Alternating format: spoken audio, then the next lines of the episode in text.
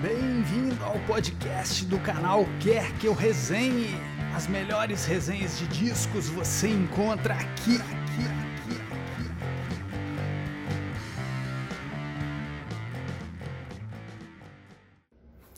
Olá, galera do Quer Que Eu Resenhe. Aqui é o Daniel. E nesse que talvez seja meu último vídeo aqui esse ano, né? É, ao invés de fazer uma resenha convencional, eu resolvi fazer um, um vídeo mais informal é, com alguns destaques aqui para mim de 2020, né? Eu vou colocar aqui quatro categorias: filmes, séries, álbuns e músicas. É, eu não consegui fazer nenhum top 5, assim, com exceção de músicas, né? Porque eu sou uma pessoa que meio que parou no tempo. eu não sou um cara tão atualizado como alguns amigos, inclusive aqui do canal, né? Mas eu vou colocar aqui pelo menos dois destaques aqui em cada uma dessas categorias. É, começando por filmes, dos filmes, tudo que eu for mencionar aqui, né, evidentemente, é, foi lançado este ano, mesmo, por exemplo, no caso de séries que já já existem há mais tempo, né, mas tiveram alguma temporada lançada esse ano. Nos casos dos filmes que foram lançados esse ano, eu vi pouca coisa que foi lançada esse ano, é, até em função do contexto que a gente está vivendo, né? Mas eu quero destacar aqui dois, que são inclusive dois documentários, né? Um é um que foi muito insensado aí ao longo do ano, né? Que é o Dilema das Redes, tá na Netflix e aqui eu vou falar as plataformas oficiais, né? É, que traz uma discussão, né, sempre muito pertinente, que é esse debate, né, da, dos limites das redes, entre aspas, antissociais, né, os, os eventuais malefícios, né, que elas podem nos fazer, né, e como as empresas eventualmente usam nossos dados, enfim, é, é, é, esse tipo de discussão. Particularmente não me trouxe grandes novidades, porque eu já havia lido matérias a, a respeito, é, e até como professor que sou, já trabalhei esse tema com os alunos, né? Inclusive em 2018 saiu uma matéria muito boa do no, no jornal É o País sobre esse tema e que o documentário traz, né? É, de qualquer forma, é um, um grande alerta, né? Quem, quem não viu, vale a pena. Não achei extraordinário, mas, como disse, é um tema sempre muito pertinente. É, um outro filme que eu queria destacar esse está no Globoplay, né? Tem uma produção aí da, da Globoplay. É o Narciso em Férias, do. É, eu ia falar do Caetano, ele não é dirigido pelo Caetano Veloso, né? Mas ele é protagon, protagonizado né, pelo Caetano e é baseado num, num, num capítulo do livro Verdade Tropical, que eu ainda não li, né?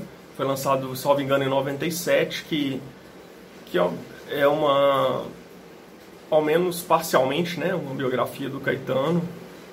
E, e um dos capítulos chama-se justamente Narciso em Férias. Agora, com, com o lançamento do filme, foi lançado um, o livro né, homônimo com, com um capítulo extraído ali do, do Verdade Tropical. E esse capítulo e o, e o filme é, tratam da prisão do Caetano e do Gil em 69, né? Na época da ditadura e os perrengues ali que eles passaram, né? Enfim. E, e, e o filme é basicamente o, um, o depoimento do Caetano, né? Tem, tem poucas imagens assim para além da da dele, né? Do, do depoimento dele. Mas é é muito impactante, né? Assim, é, e principalmente da gente imaginar se eles fizeram o que fizeram com o cara do porte do Caetano e do Gil, né? Claro que à época eles não eram as entidades que eles se tornaram, né, ao longo do tempo, mas já, já eram famosos, né? É, a gente fica imaginando que anônimos não passaram ali nos porões da ditadura, né? E eventualmente passam até hoje, né? Porque infelizmente o, o país não conseguiu se livrar, né, de, totalmente desse período, né? Pelo contrário, ele infelizmente parece que está na moda, né? De certa forma. É, então fica aí a dica desses dois filmes. Passando agora para eu tô com a minha colinha aqui, tá? Como eu disse, esse vídeo é bastante informal. É, agora na categoria séries, eu queria destacar três séries aqui. Uma delas é uma minissérie, na verdade, né? Que é o Arremesso Final. O nome aqui no Brasil é Arremesso Final, né? O original é The Last Dance, né? Que é um nome muito mais poético e tem muito mais a ver com é, com a história contada, né? Quem assistiu aí sabe muito bem do que se trata. É, a, a, essa minissérie ela foca né, na trajetória do Michael Jordan na, na NBA é, não nela toda, porque não pega ali o finzinho da carreira, eu acho que foi no Washington Wizards, alguma coisa assim, mas vai focar mais na trajetória dele no Chicago Bulls, né, que é o time que ele defendeu quase que a carreira toda, né, é, incluindo aí o hiato que teve na carreira, né, quando ele saiu para jogar beisebol e tal. É, e mesmo para quem não é tão chegado em basquete, assim como eu, por exemplo, eu gosto, mas não sou um aficionado, é, como o André, por exemplo, aqui do canal, né? Mas é, vale a pena, porque afinal de contas, para além do, do Jordan, é um desses caras que está para além do esporte, né? Um ícone pop, né? É um cara que é, se tornou sinônimo até de tênis, né? Inclusive, no, uma das partes que mais me chamou atenção no, no, na minissérie, né? É a, quando o Jordan porque o Jordan, não sei se, você, se todo mundo aqui sabe, né, mas assim como o Pelé, por exemplo, ele foi acusado de não se engajar tanto em questões raciais, né? Ah, e, e no início dos anos 90, um candidato é, negro é, disputou uma vaga pelo Senado do estado dele, salvo engano, é Carolina do Norte. E ele foi cobrado, né, para apoiar o cara, seria o primeiro senador negro por aquele estado, enfim. E ele não quis e alegou nas entrelinhas ali, ou, ou nas linhas mesmo, motivos comerciais, né? Ele disse algo como é, os republicanos também compram tênis, né? E, e, e, a linha de tênis Air Jordan, né, fez e ainda faz muito sucesso e tal. Então não é, eu não considero um, uma série assim chapa branca, né? É, ela não foca só no Jordan, né? Mas evidentemente ele como o Pelé do, do esporte, né? Ele é o, o, destaque ali. E só de encerrar com uma das minhas músicas preferidas do da minha banda preferida, né? Que é o Pearl Jam, é, já vale o, o documentário. Se você quiser saber qual qual música, assista a série ou pelo menos o último episódio. É, outra série que eu quero destacar é a quarta temporada de The Crown. Aqui no Brasil eles colocaram o título de A Rainha, né? É, a, a, série trata ali da, da dinastia de Windsor, né? Da, do, do, do reinado do, do, pai da Elizabeth II, que agora me fugiu o nome, não sei se é Jorge. Jorge acho que era o tio, enfim, esqueci pega do final do reinado dele até eu não terminei de assistir, faltam quatro episódios, mas eu creio que deva chegar até o final dos anos 90, talvez, né? Até a morte da Diana, talvez. É, a atual temporada ela foca ali no, na década de 80, ao menos o início dela, né? Pega ali o período da Margaret Thatcher e tal. E mesmo que você não seja exatamente um monarquista como eu, né?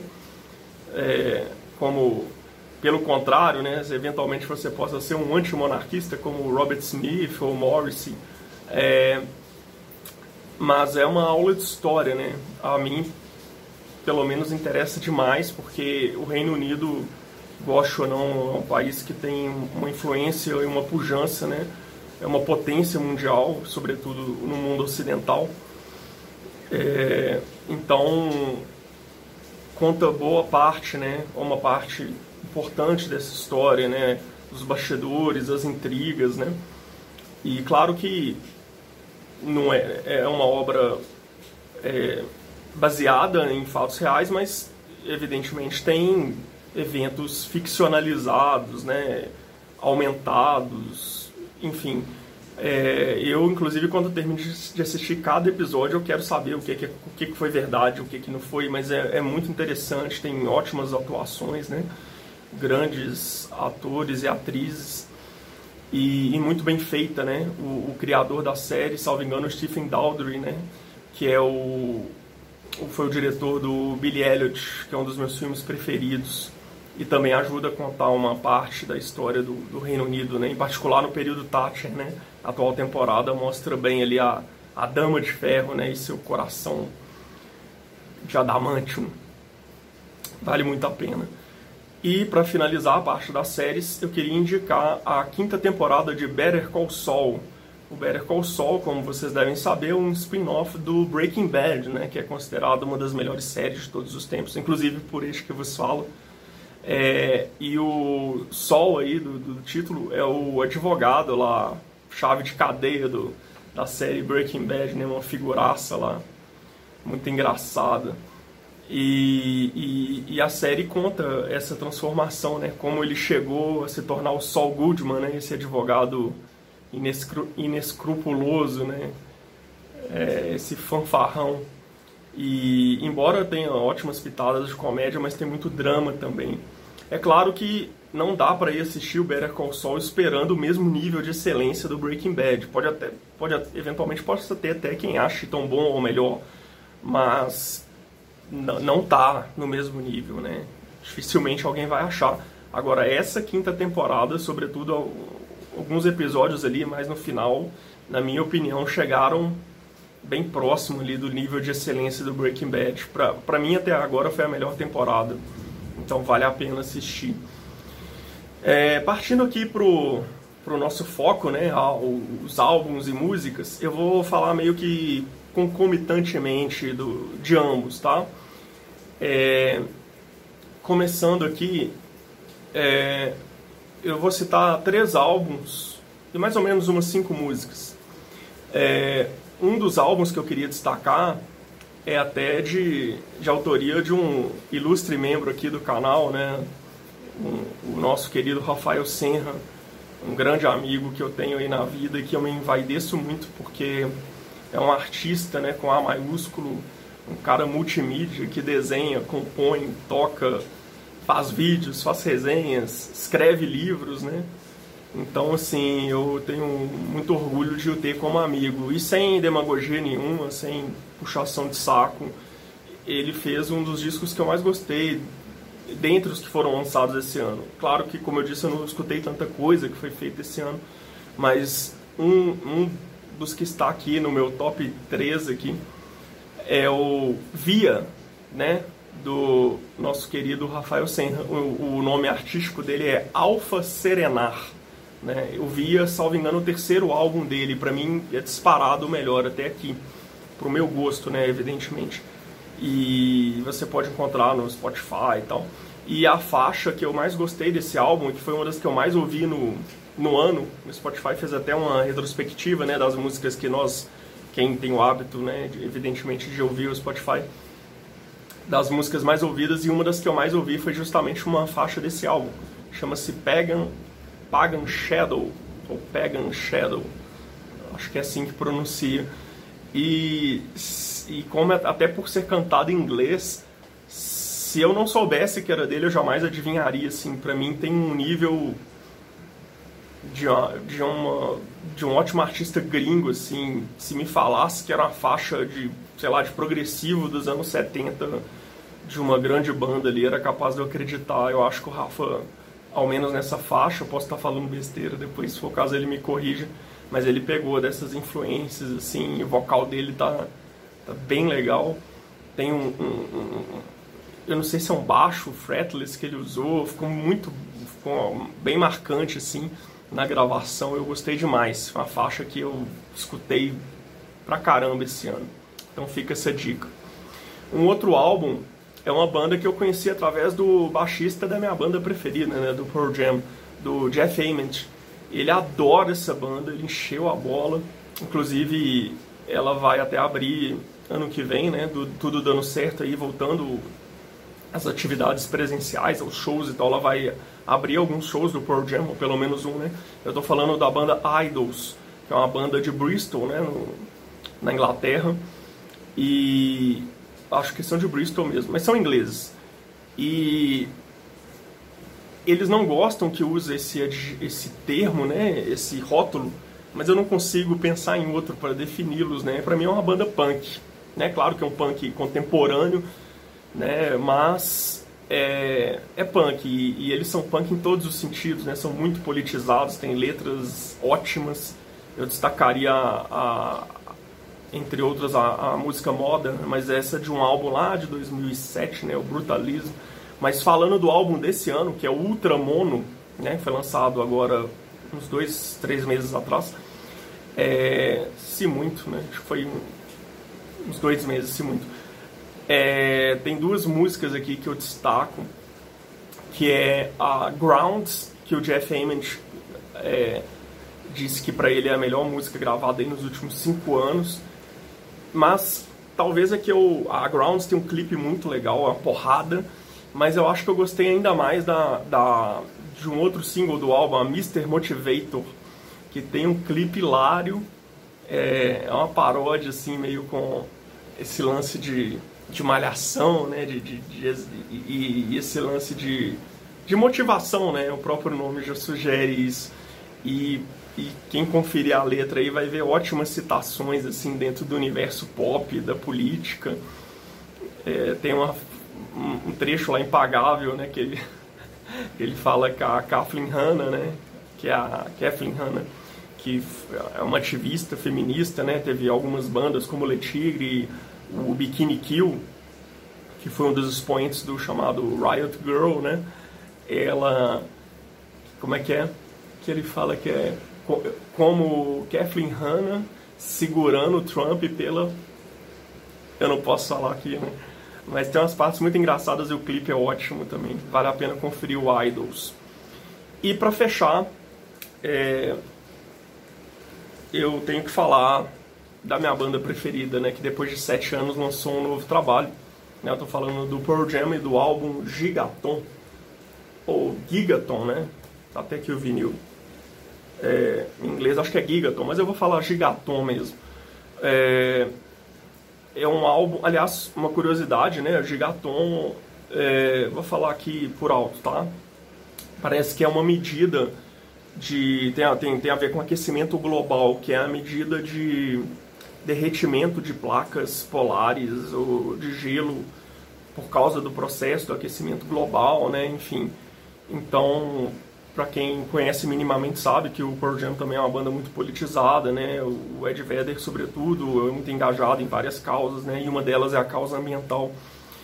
E eles pegaram uma foto de um, de um fotógrafo norueguês, salvo engano, que fotografa, já fotografou para National Geographic e tal, que é justamente essa foto da, da, da geleira aqui derretendo, né, em função do aquecimento global e tudo. Esse álbum foi lançado no final de março, e embora ele não tenha sido gravado esse ano, né, ele foi lançado esse ano, ele foi gravado entre 2017 e ano passado, se eu não me engano, mas ele captura muito bem o chamado Zeitgeist, Zeitgeist, não sei como é que pronuncia, né? essa expressão alemã que, salvo engano, significa o espírito da época. Né? É um álbum muito 2020, assim, tem muito a ver com esse ano fatídico, né? E só que ao mesmo tempo que ele que ele tem uma, uma certa desesperança, um certo pessimismo, mas ele também aponta ali uma alguma saída, alguma alternativa, né? Alguma esperança. Eu acho legal isso. E, e para mim é o melhor trabalho do Pearl Jam desde o No Code, que é o álbum que eu resenhei aqui, né, minha primeira resenha pro canal, que é um álbum de 96, né? Então em quase 25 anos, para mim é o melhor trabalho disparado do, do Pearl Jam. Eu havia ficado um pouco decepcionado com o penúltimo trabalho, Lightning Bolt, de 2013, acho que os fãs de um modo geral, né? E não é porque eu sou fã que eu vou passar pano pra banda ou achar que tudo é maravilhoso. Eu eu não sou fanático, né? Eu sou fã. Então, assim, eu tendo a ser até mais exigente com, com os artistas que eu gosto mais. Mas esse álbum me surpreendeu positivamente. Acho que eles conseguiram dar uma certa inovada, nada de radical, mas deram uma. trouxeram elementos novos, né? O primeiro single até é dançante, né? A Dance of Clairvoyance, né? É, tem muito tem muito não, mas tal, algum teclado assim a mais do que eles usavam, sintetizadores no álbum e várias referências, né?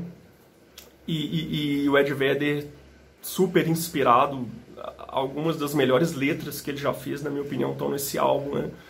E eu queria destacar três faixas aqui desse álbum. Uma é a Retrograde, que tem um clipe muito bacana, até com a participação é, pelo menos na animação, né, da Greta, da pirralha Greta Thunberg, né, é, é, é, uma música ali que já pega mais na questão ambiental, né, sobre o derretimento aí do, do, do dos mares, né, do, do gelo, enfim. A faixa Seven O'Clock, que era a que eu mais gostava quando eu comecei a ouvir o álbum. É uma faixa é, que acho que tem muito a ver com, com esse momento que a gente está vivendo. E, inclusive, tem, tem uma das três cutucadas que eles dão no Trump no álbum, uma delas está nessa faixa, né? Aliás, só um breve parênteses, né? Felizmente, os nossos irmãos estadunidenses conseguiram aparentemente virar essa página, né? Espero que em 2022 a gente também consiga virar essa página infeliz da nossa história, né? Como diria o poeta. Mas enfim, fechando aqui esse breve parênteses, né? A, a, o trecho que eu queria destacar da música é o seguinte: Levantei do meu desânimo e o deixei na cama. Deixo ele lá, ainda dormindo, ou talvez o mate, melhor ainda. Porque não é hora de depressão ou hesitação autoindulgente. Esta situação de M exige ajuda de todas as mãos em alguns momentos nessa pandemia que eu estava desanimado, eu tentava lembrar desse trecho aqui, né? O que significa que eu lembrei dele quase todos os dias. e para fechar, eu queria destacar a minha música preferida do ano e provavelmente a minha preferida dos últimos, sei lá, cinco anos, que é a belíssima Comes Then Goes. É uma balada acústica a música é basicamente voz e violão, né? O Ed Vedder, é quase com uma música solo do Ed Vedder. E se você escutar a música assim de forma mais desatenta, talvez você não ache nada demais. Porque tem ali um, um violão, uma voz, tá bacana, um timbre, eu achei lindíssimo do violão. Talvez o melhor assim da carreira do Pearl Jam, na minha opinião. É, só que o que me pegou foi o tema dessa música. Eu acho a melodia dela também bonita, né? Ela até emula em alguns momentos o, o The Who, assim, é, a, a, a, batida do violão. Mas aqui o Ed fala do seu. Claro que quem conhece minimamente o Ed Vedder sabe que ele não é um cara populista de ficar falando, ah, eu fiz essa música para fulano, nem no encarte tem isso. Mas para quem acompanha, para bom entendedor, a música é sobre o Chris Cornell. É uma homenagem a um dos melhores amigos do Ed Vedder, né? Que infelizmente se matou em 2017. E quando você escuta a música sabendo do contexto, acompanhando a letra, quem admira minimamente o trabalho do Chris, seja no Soundgarden, seja carreira solo, seja no Audioslave, enfim, ou nos três ou em dois desses formatos, acho que vai se emocionar, porque é muito bonito. O, o, Ed, em alguns momentos, acho que ele emula um pouco o jeito de cantar do Chris, e a batida do violão me lembrou muito a música Seasons, né, que eu cheguei a comentar aqui na resenha do, da trilha sonora do filme Vida de Solteiro, dos singles. Então, é, é, é a todo momento ele se refere ao Chris na música, é, é muito emocionante. Eu queria destacar aqui dois trechos, né? Um é no início da música, que não é sobre o Chris diretamente, né? Enfim. Mas que eu fiquei pensando muito nessa frase ao longo do ano em várias, várias situações, né? Que ele diz: Como anjos na neve, nossa coragem derrete, ela vem e vai. E mais pro final, depois ele fala: pensei que você tivesse encontrado um jogo que pudesse ganhar. É tudo vive, vive secção no final. E, e no fim, umas referências mais diretas, né? Evidências nos ecos de sua mente me leva a acreditar que perdemos os sinais. Nós todos poderíamos usar um salvador do comportamento humano às vezes essa faixa me pegou demais. Foi a música disparadamente que eu mais ouvi esse ano e recomendo fortemente. Enfim, viva Pearl Jam, viva Chris Cornell, viva Idols, viva Rafael Senra, viva a arte que ajudou a nos salvar esse ano.